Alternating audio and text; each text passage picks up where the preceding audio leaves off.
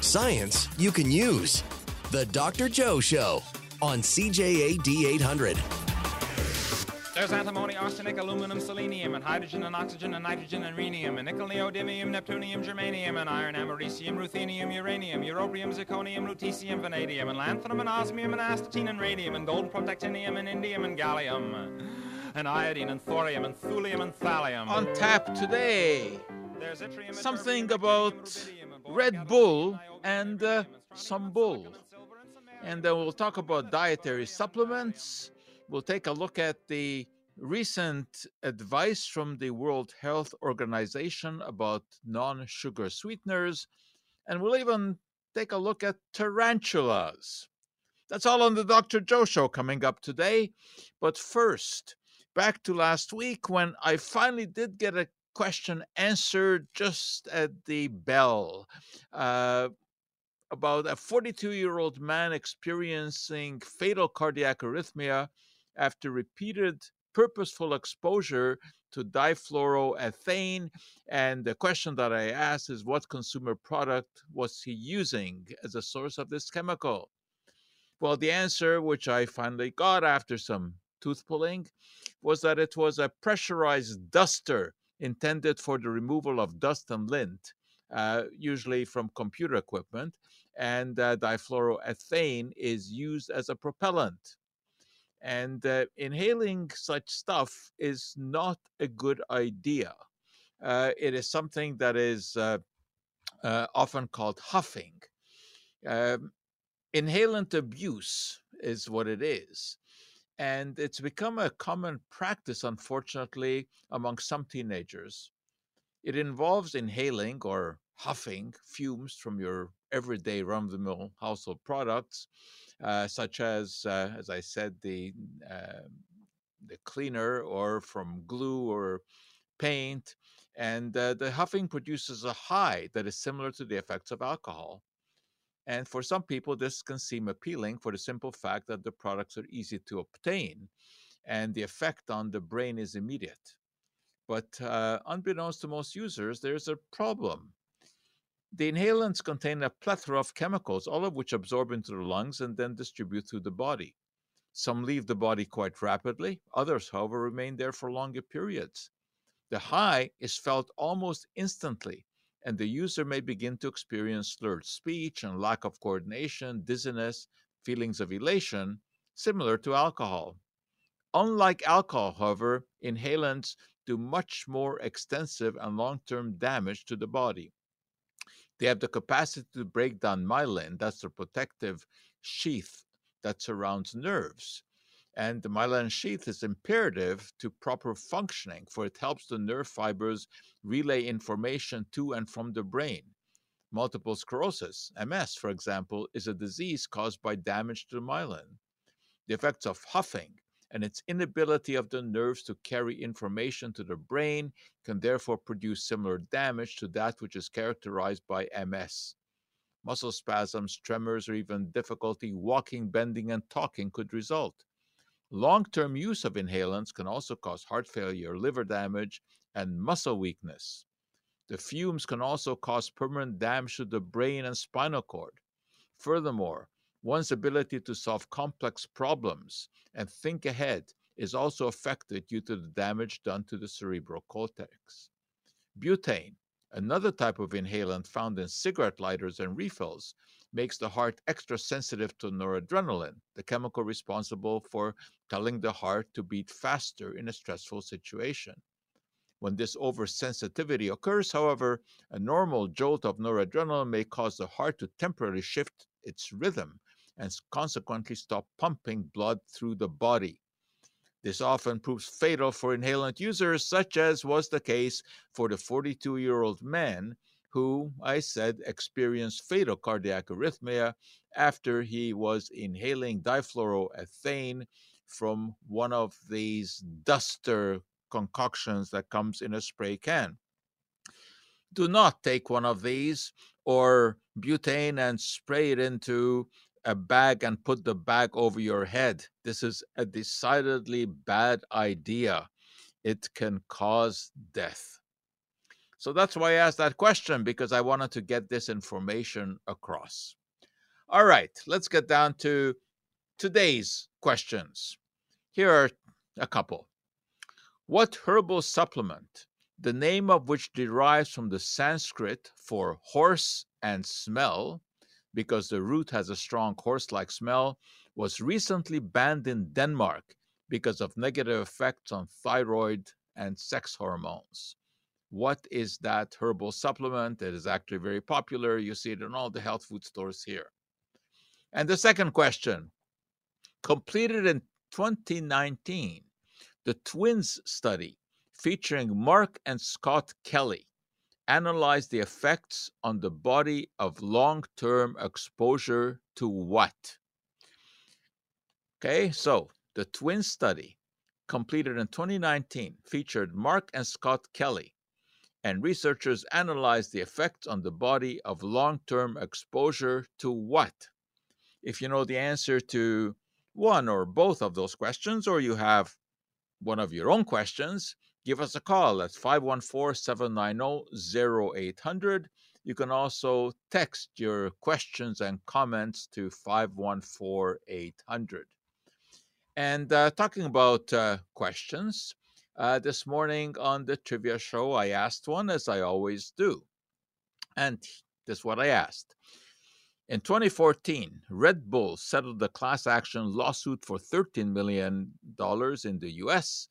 This lawsuit was launched by a New York customer who complained that a whimsical slogan used by Red Bull in its advertising misled customers into believing that the beverage had special energizing properties.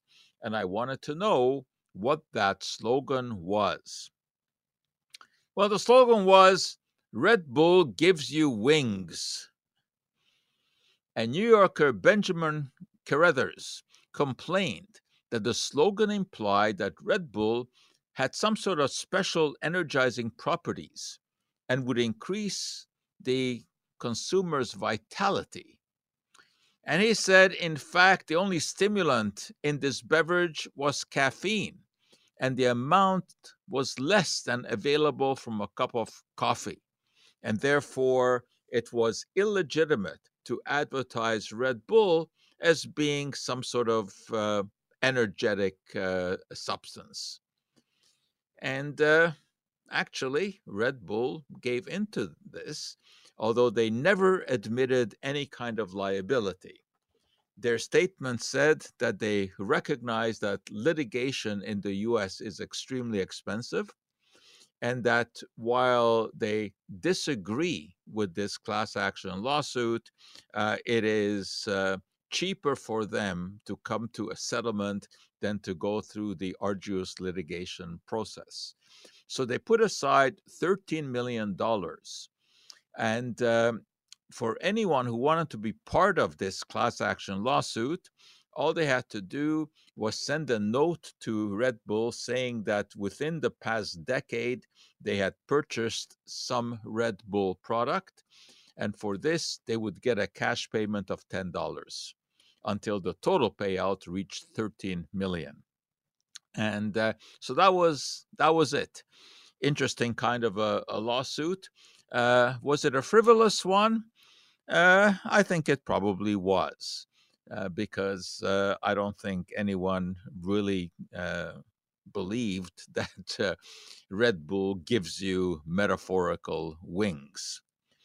Uh, there was one lawsuit against Budweiser in the US that was even more ridiculous than this one, where a gentleman actually sued the company, saying that um, he had been drinking uh, Bud Light but he had not had any great experiences with women, contrary to what the ads seem to indicate, because the Budweiser ads show good looking young women romping across beaches drinking Bud Light.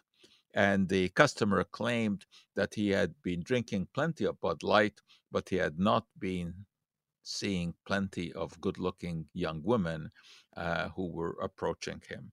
Uh, as you can imagine, that lawsuit was thrown out of court. You're listening to the Dr. Joe Show. We'll check traffic and be right back.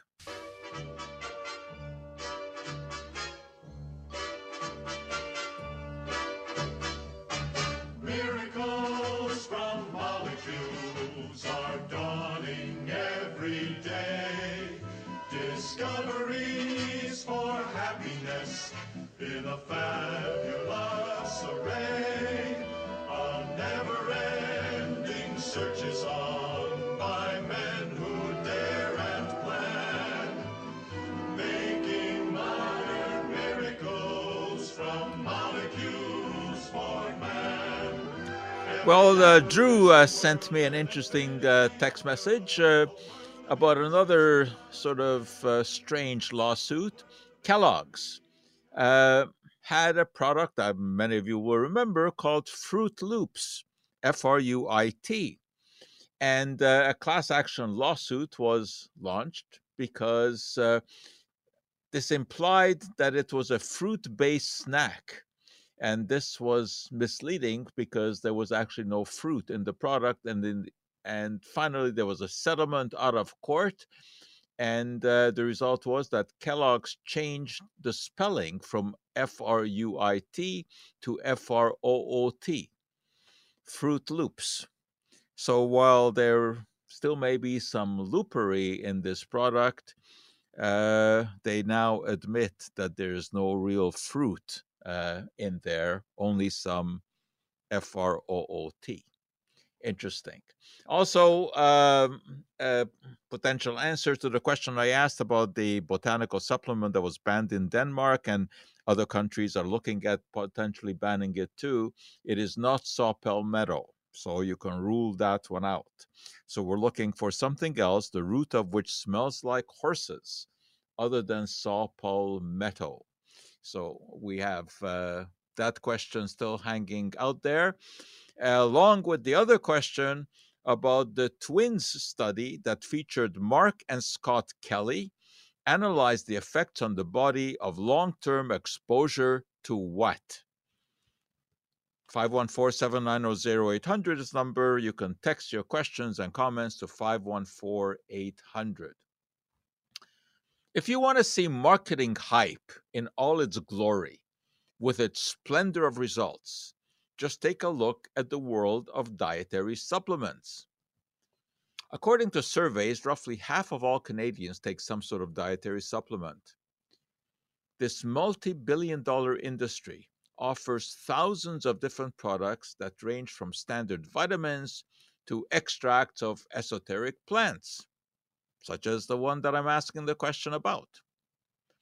The expectation is that these supplements are safe and offer some sort of health benefit. But there are issues with both of these expectations. A health claim for a prescription drug requires evidence of efficacy as demonstrated by proper clinical trials.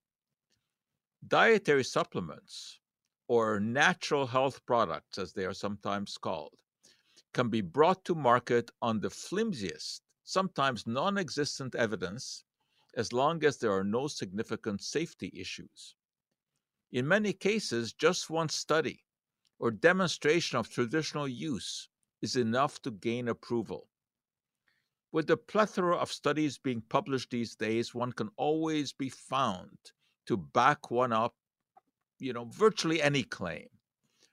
That, though, is not evidence, at least not from a scientific point of view. Evidence comes from a preponderance of studies demonstrating a benefit.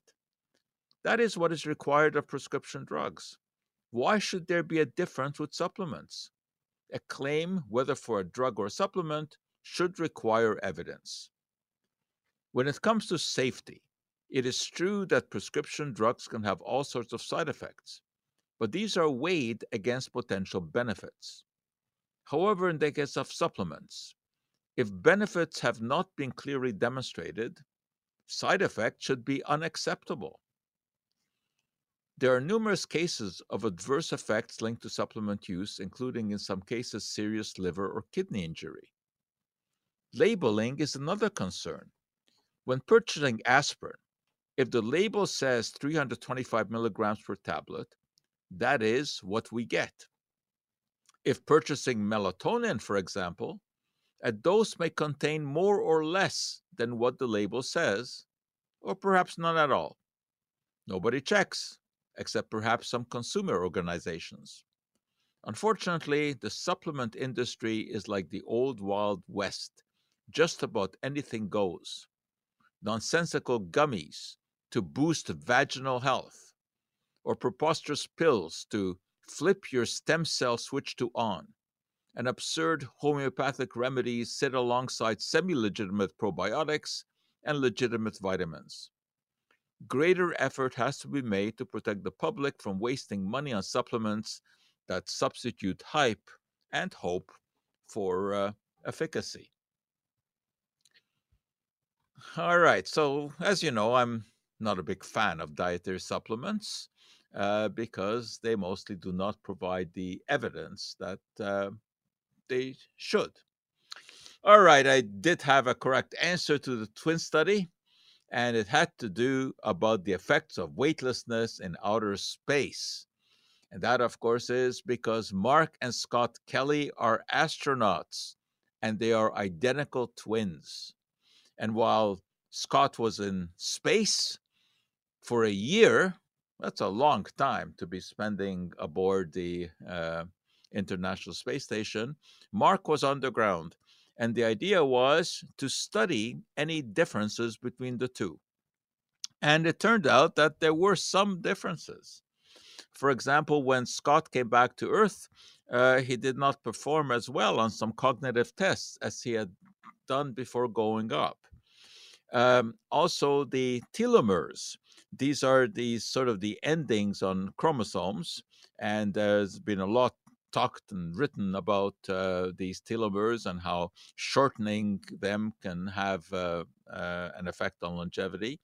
And it turned out that uh, there were some changes in the telomeres on uh, Scott's uh, chromosomes and not on, on Mark's, but they were not highly significant. And anyway, uh, once uh, Scott got back to Earth, within a few months, everything sort of equalized and was the same as his brothers. Now, the reason that these studies are, are important is because uh, NASA and other space agencies are looking forward to perhaps going to Mars. And there, you're talking about uh, not just a few days of travel, as was the case to go to the moon, not even a year, as was the case for Scott Kelly, who orbited the Earth for a year. Uh, a trip to Mars is going to involve probably over two years. Uh, because it takes a long time to get there, a long time to get back, and you want to spend some time being there. So it's very important to know what the consequences are of weightlessness over such a long period of, of time. And uh, it's impossible to totally predict what might happen. And then, of course, there are all the social issues that arise of being locked in uh, in a space with just a few people without uh, any, you know, uh, chance to go outside. But interesting enough, there are plenty of people who are willing to go and spend the two to three years locked up in uh, in confinement, uh, eating, you know, uh, food that is specially designed for such voyages, which is likely not going to be of the gourmet variety. Uh, putting up with uh, potentially arguments with your fellow travelers, uh, etc. So the twin study was just one small speck in the information that one needs uh, before you know imparting such a on such a rigorous, although fantastic journey to go to Mars. And of course, we don't know what benefits may come out of uh, all the technology that has to be assembled in order to make that trip happen. You're listening to the Dr. Joe Show. We'll check CTV News, see what is going on in the world, and we'll be back and talk about some non sugar sweeteners and uh, recommendations by the World Health Organization to try to stay away from them We'll take a look to see whether or not that is a legitimate bit of advice. So you're listening to Dr. Joe Show. We'll be right back.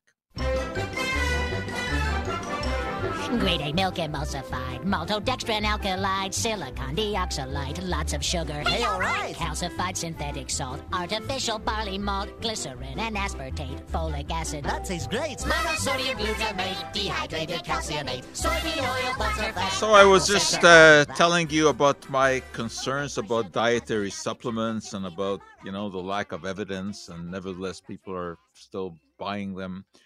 I also get irked when uh, just fruits or vegetables are being promoted somehow as superfoods. For example, I just came across a headline Watermelons may improve diet quality and cardiometabolic health. And you read this story, this press release, you get the, the message that somehow watermelons are really some fantastic uh, fruit. So let me tell you exactly what uh, these researchers did, what this was based on. They analyzed data from some 56,000 people who had filled out dietary questionnaires. And this is part of the National Health and Nutrition Examination Survey uh, in the US, which is interesting. Uh, and, you know, every couple of years, people asked to fill out these uh, uh food frequency questionnaires where you're asked how many times, you know, a week you would eat an apple, hot dog, chips, etc. And as I've said many, many times, these questionnaires are problematic First of all, because people don't necessarily remember, you know, I mean, uh, are you really sure how many times you would have eat, eaten an apple in the past month? Um, and people are, are not very adept at um, identifying amounts. And furthermore, they are not always honest because they will usually tick off foods that they think they should have eaten instead of what they ate so there are certainly problems but you hope that when you have you know 56000 people that some of those uh, errors will even out. So anyway what they found in this particular study that those people who ticked off that they uh, ate watermelon uh, were more likely to have a higher intake of dietary fiber of magnesium of potassium and uh, vitamin a. So basically you know they got more nutrients. But of course, people who eat watermelon are likely to eat other fruits and vegetables as well. And uh, controlling for that is, is very, very uh, difficult. So it should not be so surprising that you carry out a survey and ask people about eating watermelon and find that overall their nutritional status is better because they are probably having a better diet, eating other fruits and vegetables as well. Now, of course, I don't have anything against watermelon. I, I like watermelon, and uh, you know, there's no reason uh, to be suspicious of eating it. Actually, it has a pretty significant content of lycopene and other carotenoids, you know, which are um, uh, potentially beneficial for the eyes or as precursors to uh, to vitamin A. But I, I think uh, just based on such a survey to to come up with a headline that watermelons may improve cardiometabolic health, uh, that is uh, overstatement. I think I'm quite willing to say, and have said so on many occasions, that eating fruits and vegetables is great, and we should be striving to do that, along with some, you know, whole grains. But let's not go down the path of, of you know looking at a study whether it's about broccoli or watermelons or, or blueberries or anything and uh, kind of elevate that food to to uh, a godly status just because there is some information about it showing some benefit in in some uh, some fashion. All right now story about the non-sugar sweeteners. This, of course, was all over the news this past week uh, because of the World Health Organization's recommendation. Now, of course, you know, as uh, as uh, we've spoken about uh, over the years, uh, on this show. Uh, non-sugar sweeteners, uh, you know, have been sanctified by their proponents as an effective means to weight control, and also have been vilified by opponents as toxic substances that impair oral health. And uh, you know, as is often the case when you you have these kind of uh, scientific battles, both sides can muster studies uh, to try to prove their points. And there's such a plethora of studies being published these days. As I just said earlier, you can find a study to back up almost any, any uh, claim that you may have. But anyway, now scientists at the World Health Organization have poured over hundreds of studies and identified the most relevant ones in order to formulate guidelines for the public about the use of such sweeteners. And the cumulative evidence indicates that essentially both proponents and opponents are wrong. The WHO's comprehensive analysis clearly shows that while there may be short term weight loss when sugar is replaced with these non sugar sweeteners, over the long term, there is actually an increased risk of obesity. Well, the short term effects are due to a reduction of calories because you're replacing sugar, which has calories, with something that doesn't have calories. But the fact is that this cannot be maintained in the long run. And the suggestion is that there's what I like to call the compensation effect. People may put a sweetener in their coffee and reward themselves for this good deed by having a dessert that they may have skipped had they used sugar. The WHO recommendation, therefore, is that people seeking to lose weight will not benefit from the use of non sugar sweeteners. And they made no distinction between the common ones. You know, there's acesulfame potassium, aspartame, advantame, cyclamates, neotame, saccharin, sucralose, stevia, all of these. They, they put them all into the same category uh, in that in the long term, they do not have an effect on weight loss. Now, many of the opponents of these um, uh, non caloric, non sugar uh, sweeteners have claimed risks, especially risk of cancer.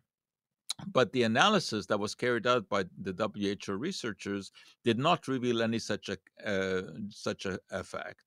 So while there's no great benefit to be had from these sweeteners in terms of weight loss, neither is there concern that they cause cancer, which, of course, that's a theory that has been floated, floated by many of the opponents.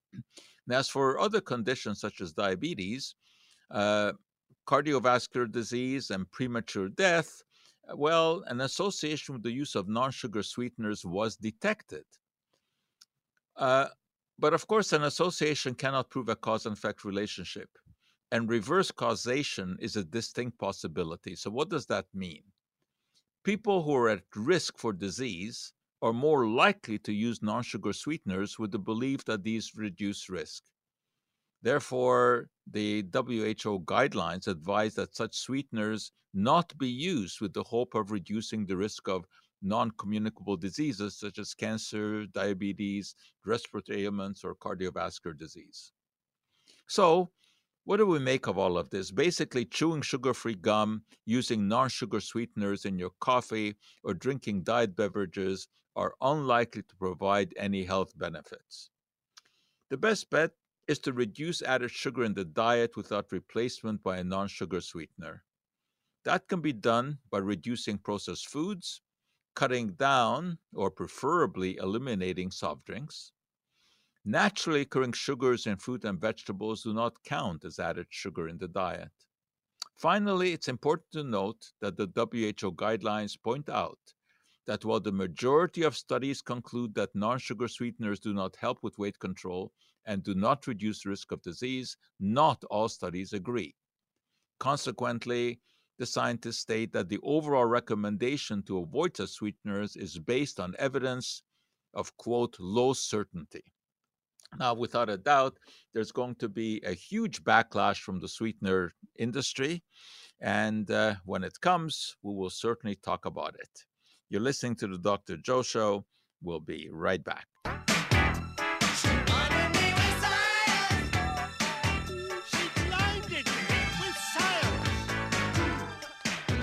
Well, I still have not been provided with the correct answer to my question about the botanical supplement that smells like horses that was banned in Denmark recently, and other countries are looking at banning it too. So that question is still out there. But I had an interesting comment in a text message uh, about another sort of uh, interesting lawsuit in the US against McDonald's and Wendy's, uh, claiming that they misrepresent their products. And the claim asserts that these companies photograph their products when the meat is not yet fully cooked, making them look up to 15% larger than in real life. Uh, this is interesting because, as I, I, think we all know, when you eat at one of these places, what you actually get delivered to you doesn't look anything like in the pictures. Uh, but I mean, obviously, they make the pictures look as you know as good as they possibly can. And uh, a few years ago, I did a whole season um, of a show on the Discovery Channel uh, about food where we looked at different foods, uh, you know, every week. It was uh, each episode was about half hour, and you know, we looked at pizzas and and various different fruits and and uh, uh cereals, and we always had uh, what they uh, called a food cosmetician along because of course we photographed many of these foods uh, and uh, the obviously the tv producers wanted them to look good and so these people know all kinds of tricks on how to make the food look more uh, more appealing and you know how to prevent it from from degrading or you know melting in front of the, the cameras and uh, you know when uh, they're exposed to a lot of light for example. So the, that was uh, you know quite an eye opener so yeah i know a little bit about this about you know, how they try to make foods look more appealing. I don't know whatever uh, would have happened to that uh, that lawsuit uh, but I, I think it's it's you know it's pretty obvious that that foods uh, rarely look like what they uh, seem to be in the pictures. Anyway, uh, someone else wanted to know, again, it's Drew, about miracle berries that he saw advertised on Shark Tank. And if I know anything about this, yes, I do. Uh, not only do I know about them, I've even tried them. Uh, these are, are, berries, and they have an interesting natural ingredient that has been called miraculin. Why? Because they they miraculously make sour foods taste sweet. And uh, I have um, these little pellets that are extracts of of um, of the miracle berry, and the idea is that you eat one of these, and then you put some lemon juice in your mouth, and you don't taste it as sour. It's interesting, and you know I've used it in class as a, a demonstration. Uh, but in terms of uh, commercial um, items. I I think that they're actually not an allowed food additive in Canada or or, or the U.S. Miraculin isn't.